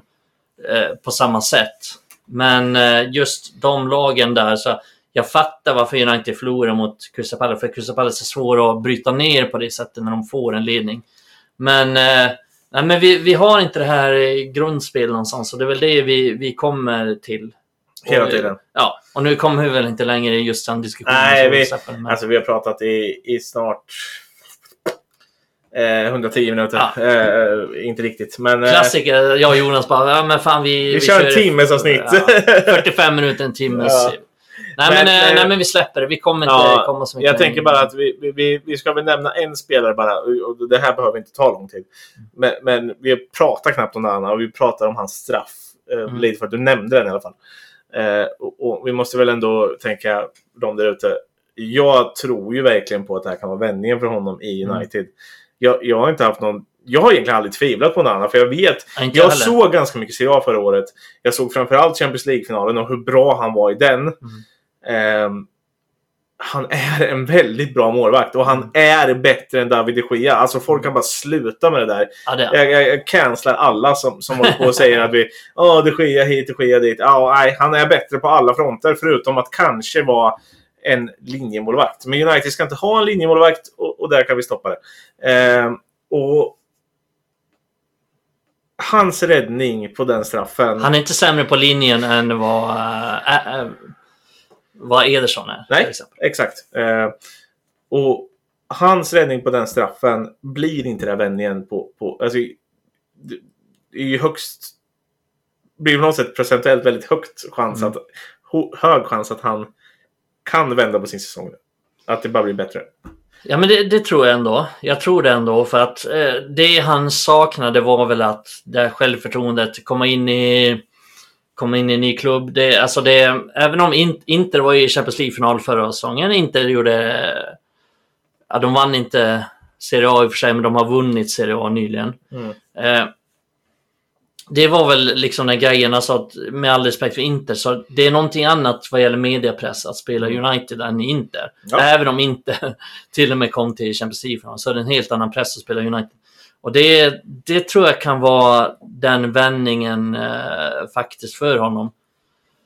Eh, sen är det ju så också att jag, koll, eller jag funderar lite på det här med, med just här spel med fötterna. Var det någon som nämnde det? Bara, är han ens bra med fötterna? För att, eh, och det, det tror jag att du också är överens om. Han är bra med fötterna. Ja, men, ja, alltså- men det han har gjort i United nu, det är nästan, han spelar bara långt nu. Jag, Vi såg, jag, såg, nästan jag, spelar... läste, jag läste en sån idag. Och liksom han har slagit betydligt fler långbollar i United än vad det är. Och det där är också så här, om vi ska prata lasta Ten Hag. Jag tror det lastar mycket Ten Hag Ja. på den här biten. Att, att eh, han är tillsagd att göra någonting annat mot vad han är van vid. Alltså, eh, Och varför? Varför? Ja, det, det, det, det vet det vi är ju helt ofattbart, tycker Eh, jag. Men, men, men, Använd hans fötter. Ja, och, och absolut den här situationen som leder till utvisningen mot Galatasaray och där. Ja, den kan vi lasta Onana för, mycket. Eh, men, Men det är väl enda dåliga passningen han gjort. jag tror det är den enda dåliga passningen. För att de här han lyfter långt, det är alltid en chansning oavsett om de är en bra målvakt eller inte. Alltså så här, det ska du ha en, en, en eh, offensiv spelare som gör rätt där uppe också och slår sin gubbe. Alltså Höjlund är en duktig eh, liksom, fysisk nia. Eh, men han kommer inte slå varenda mittback i nickdueller och i, i fysiska dueller. Men han slår dem tillräckligt många gånger. Alltså det, är ju inte, det är ju inte Romelu Lukaku vi pratar om i Inter eh, som han hade då och slår den på som, som faktiskt oftast är starkare än nästan alla. Mm. Eh, men vi vill inte ha Romelu Lukaku heller för han har för dåliga fötter i övrigt. Liksom så. Och, så att, nej, alltså Onana har fått mycket kritik, vilket han ska ha Mm. för sina situationer i eget straffområde. Men hans passningsspel borde inte kritiseras. Det 70 000 gånger bättre än de Geas. Och det finns ju också statistik på, som jag faktiskt också läste. Att alla passningar han slår nästan är bättre än de Geas. Mm. Men det, jag läste också, jag vet inte om vi läser samma där, men... Eh, fan heter han? Ah, jag kommer inte ihåg heller nu. Jag, jag men- skulle vilja credda eh, en person. Men, Ja, eh, precis. Men eh, det var han vi hade en intervju med. Ja, Ja. eh, exakt. Eh, Eh, skitsamma. Nu, nu blankar jag. kommer vi fan- på det så kommer vi lägga ut det i Ja, texten till avsnittet. Ja, precis. Nu är det, jag blankar, vi har till och med haft honom som, eh, vi har intervjuat honom. Just när eh, vi hade en så här, vi hade en intervju med honom, vad Höjlund kommer kunna bidra med. Eh, han är en så här, nej han är en analytiker på Twitter helt enkelt. Mm. Eh, då la han upp ganska intressant statistik där om att eh, Onana har aldrig slått så här många långbollar som han gör nu. Så det är ganska tydligt att det är taktiskt. Det är Mm. taktiska direktiv och det gjorde de Gea också mycket. Ten Hag försökte med att i början med att de Gea skulle slå många korta bollar, ka- korta passningar, men han kunde inte riktigt hantera det. Så då skaffade han en annan strategi. Ten Mm. Hag helt enkelt att ja, men de Gea ska slå länge, vi ska inte ta några risker därför då kommer vi förlora, precis som vi gjorde mot Brighton och mot Brentford eh, i början av förra säsongen där. Eh, Men det som jag är besviken på det, det är att ja, men nu är det ju samma sak där. Nu har vi en målvakt som är bra med fötterna, men han sätter ändå honom att slå långt. Mm. Eh, Så nej, jag fattar inte riktigt vad Ten Hag håller på med om jag ska vara ärlig. Så. Nej, nej och, och vi, vi, vi rullar ju tillbaka dit hela Ja. tiden. Men i alla fall, vi får väl säga att vi, vi hoppas och tror att det här är vändningen för en annan.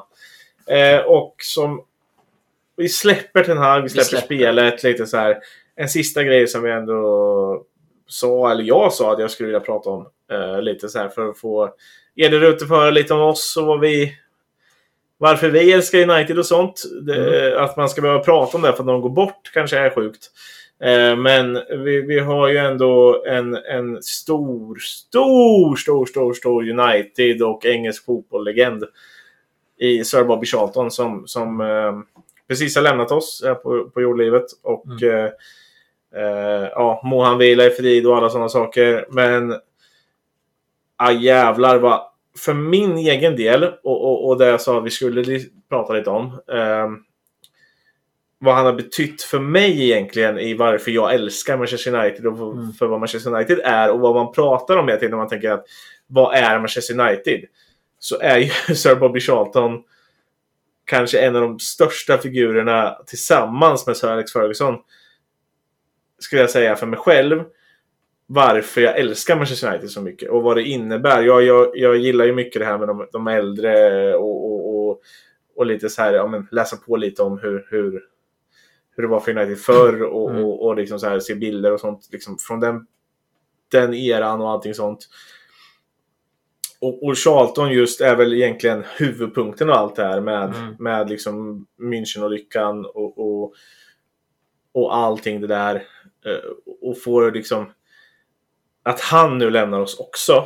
Och man vet att det snart är dags för jag vill inte säga det, men, men, men alltså Sir Alex är ju, han har förlorat sin fru han är inte purung. Det är klart att inte han har superlång tid kvar heller. Alltså det, det, vi, börjar, vi börjar få den där eran som lämnar oss nu. Mm. Eh, utav de här personerna, eh, karaktärerna. Var, var liksom landar din... Där någonstans byggs min kärlek. Var landar din Mm. kärlek till United? Var, varför sitter du och jag här och pratar United varje vecka? Ja, precis. Eh, Det är lite så, jag, jag skrev någon gång eh, någon sån här artikel om, om München och alla... Nej, men jag gillar ju att gå tillbaka historiskt. Jag skrev någon artikel om München någon gång, just den katastrofen där. Eh, och så skrev jag, jag minns att jag hade någon slutkläm på någon av artiklarna att de är liksom inte anledningen till att jag håller på United. Alltså anledningen till att jag håller på United, jag visste inte ens, när jag började hålla på United så visste jag inte ens om München. Eh, men de är liksom anledningen till att jag älskar United på Mm. något sätt. Så att jag fick in ett... Det är lite som om man eh, träffar en partner. Liksom. Mm. Man eh, kanske ser... Eh, ja, men man tycker att... fan, det känns löjligt. Men man tycker att partnern är snygg eller Ja, ja, ja, så här, men- ser bra ut eller gör någonting som man blir attraherad Väldigt av. ytligt först. Eh, väldigt ytligt, exakt. Bra ord. Eh, men sen när man väl kommer in i själva klubben och så här börjar läsa på och hitta alla de här egenheterna, hitta alla de här sakerna som har hänt genom historien. Det är så man liksom man faller för allting. Mm. Alltså man eh, blir kär i klubben på något sätt. Och det skulle jag säga att eh, Bobby Charlton är... Han är ju kanske den som är... Alltså den spelaren som har varit viktigast genom, alltså för United genom historien. Alltså han, Mm. Om vi säger så här, nämn den viktigaste spelaren för United genom historien. Då skulle jag nog säga Bobby Charlton. Mm. För han var ju med eh, under flygolyckan i München. Han såg eh, liksom sina lagkamrater dö. Han såg sina lagkamrater liksom falla till bitar på något sätt. Och var den som... Eh, han byggde inte upp klubben så som Jimmy Murphy gjorde genom att ta det ansvaret. Men han var ju ändå den ledande spelaren. Han var ju lagkapten och var väldigt ung när det hände och sen fortsatte spela. Jag, jag såg något sånt här, alltså du vet när man ser datum. Mm. Så här, det var inte långt efter liksom München han började spela i Nej, laget nej, igen. För jag vet att han, han spelade inte i början därför att han... Det var väl han och, och målvakten va? Ja, Eh, precis. Han... eh, Nu glömde jag bort namnet. bara Harry. Greggs. Tack. Eh, och det var ju, nej men han, eh, såklart, han tyckte det var så jävla jobbigt liksom så här, psykiskt och mentalt att komma tillbaka. Så här, men när, när han väl kom tillbaka, det var ganska snabbt. Eh, så är han varit den som har byggt upp hela eh, liksom, laget. För Mm. att tio år efter München så var han eh, liksom den som ledde laget till att vinna Europacupen. Mm. Och jag kommer ihåg att han vid något tillfälle sa när United vann Europacupen 68, vilket var första gången United vann Europacupen, eh, så sa han någonting i stil med att man hade svårt att glädja sig över den vinsten för att enda han tänkte på var att ja, men, mina kompisar som var med då 58 och som dog i den här flykten, de borde ha varit med här. För alla de var ju unga. Man kan, tän- man kan ändå tänka sig att ja, men det är 10 år från 58 till 68. Att, ja, men de flesta de kanske inte har varit med. Men alla de hade egentligen varit med Mm, mm. om de hade levt. Ja, För ja, att alla är, alla är United 58 då. United hade typ en medel, medelålder på 19-20 år. Ja, de var ju skitunga och vi- snackar liksom, vi hade kanske Europas, världens största anfallstalang. Alltså om man säger, för det var talanger. Ja. Alltså, hela jävla bunten var ju talanger. Ja, precis. Och, och det är det som är så sjukt med det där och det är därför jag tror också när man säger att Charlton symboliserar min kärlek att det är liksom, han symboliserar ju det här som hände Mm. som är kanske en av de största grejerna som hänt ett fotbollslag liksom så eh, utav dignitet och sen finns det ju andra grejer. Vi har ju liksom, det har ju hänt annat nu på nyare tid också så här men eh, och, och så men i alla fall så här som då liksom bara, man, man, det fångar en. Och, och som Mm. du säger, min ytliga liksom, del kom ju från min bror. Han höll Mm. på United när jag växte upp. Det var Stryktipset och, och det var Mm. lite sådana där grejer.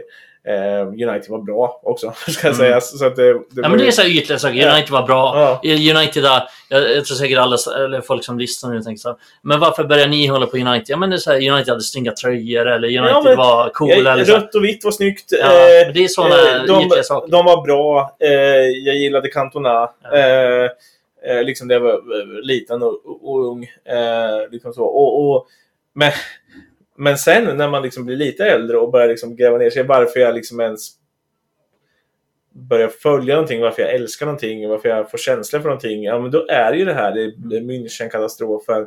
Det är Bobby Charlton. Det är eh, arbetet med United efter Mm. det här, liksom så, hur man gör det stora. Även kärleken och, och, och någonstans hatar jag Liverpool City och allting sånt där. Men Mm. liksom Liverpools grej att de lånar ut spelare till United bara för att de ska kunna fullfölja den här säsongen direkt efter och allting sånt där. Mm. Liksom det, där någonstans växer kärleken till, till fotbollen Mm. och därifrån också någonstans urgrundskärleken till United. Mm. Att, och, och det är den man blir så ledsen över när vi sitter och pratar om United nu Mm. När vi har några pengakåta jävla ägare och, och, och, och den där och, och man börjar se Saudi-flykten och av spelare och här grejer och sånt. Det är där som får en sårad någonstans Mm. i, i kärleken till fotboll.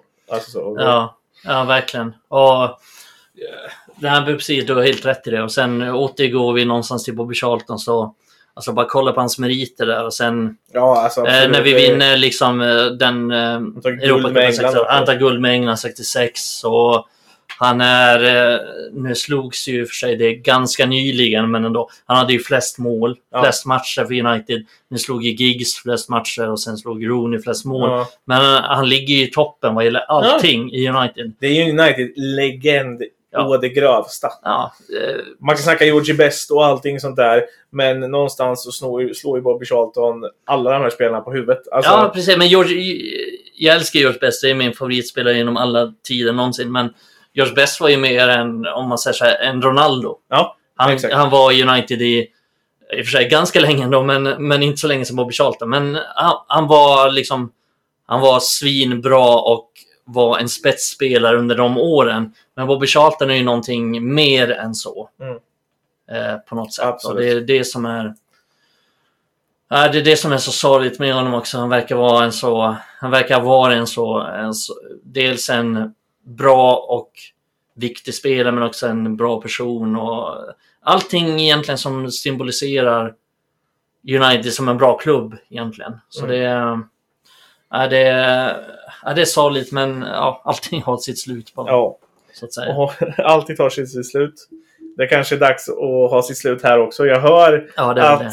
tjejträffen har börjat Ja, nere på undervåningen. Eh, musiken har börjat spelas där nere. Eh, vilket gör att jag och Mikael kanske inte är så eh, välkomna längre snart. Ja, men det, är också, Eh. det, ja, det är någonting intressant i det. Att det var någon jävla vinfest där och så sitter Ja. vi och poddar och snackar fotboll. ja, hon har varit iväg snart en timme också tror jag. Så att, eh, ja, vi tänkte inte att det skulle ta så här lång tid. Men jag hoppas att ni gillar det här. Eh, vi lägger ut det direkt. Eh, lyssna så mycket ni bara vill. Eh, och vi älskar er. Eh, följ oss på Twitter. Slash X. Eh, Facebook, Instagram, överallt. Vill ni prata med bara oss på eh, podden skriver ni till raspodden på Twitter. Eh, slash X. Eh, och eh, ja, kommunicera med oss där. Jag tror inte det kom in någonting va? Jo, vi hade Eh, någon fråga där med... eh, för det, då kan vi i så fall putsa den vidare. Det kom ingenting på det här inlägget i alla fall. Nej, men vi hade på ett tidigare inlägg där. Om Ja. du går på... Scrolla ner. Eh, Ja, okej. Eh, vi Så hade där. vi... ehm, Det var någon fråga med Fambisaka. Fambisaka och Dalot där. Uh, AVB närmar sig en återkomst. Bättre att flytta ut Aloha till vänster och AVB höger istället för Region på LB. Ja, det har vi varit inne lite på. Om inte Casemiro är rädd för spel, då ska vi ställa mot City. Ja, det, det har vi... Den har vi ju svarat Ja, på. det har vi Eh, verkligen. El Gato, El Gato de Perro. Kanske en av de mest frekventa. Eh, Bra fråga också. Eh, exakt. Och hur mycket vi saknar Saliga Munken har inte en aning om vad det är. Men du bor väldigt nära där Saliga Munken. Eh, Ditt hotell ligger väldigt nära där Saliga Munken. Jaha, jag eh, fattar inte vad han menar. Nej, det är en eh, bar. En gammal bar. Okej. Eh, Nej men uh, AVB närmar sig återkomst. Bättre att lyfta ut Dalot till vänster Eh, AVB till höger. Jag tycker ändå vi nämnde det lite, men, Ja. men eh, skulle AVB vara tillbaka så, så tror jag Dalot spelar till vänster. Om Eh, han väljer att spela så. Eh, Men det alltså, jag gillar inte AVB, men om vi bara avslutar med det så tänker jag väl att det är bra att han är tillbaka för att då får vi fler alternativ. För att är Reguilon borta nu, Mm. som det är just nu, då måste Lindelöf spela Mm. eh, till vänster. Och det är inget ont om Lindelöf, men ja, det blir inte särskilt bra. Eh, så att är AVB tillbaka, då har vi Dalot till vänster Mm. som ett alternativ och AVB till höger. Eh, men eh, Ja. är alla friska, eller alla friska, men säg att Cho och Malaysia är skadade, då ser jag ju helst ändå fortfarande Dalot till höger och Region till vänster. Mm, jag tror faktiskt jag är med där. Eh, sen så kan jag se vissa matcher mot vissa spelare, mot vissa typer, att AVB funkar bättre. Men vi är ett bättre spelande lag med Dalot än vad vi är med AVB. Ja. Så, eh, då tackar vi för idag. Tack för att du är här Micke, eh, hos mig. Det är väldigt kul. Så, Vänta, vi, vänta. Vi måste bara nämna Jonas fucking mansion. Fy fan vilken jävla lägenhet han har. Ja, det är det sjukaste jag sett. Du har ju redan nämnt det fyra gånger nu. Ja, jag redan inte. Det är, jag har nämnt det lika många gånger som Jonas Dahlgren nyss snus. Ja, och eh, jag gillar min snus, så att, eh, låt den vara. Eh, nej, men hörni, tack för att ni lyssnar. Vi eh, hörs igen eh, nästa vecka. Bye, bye! God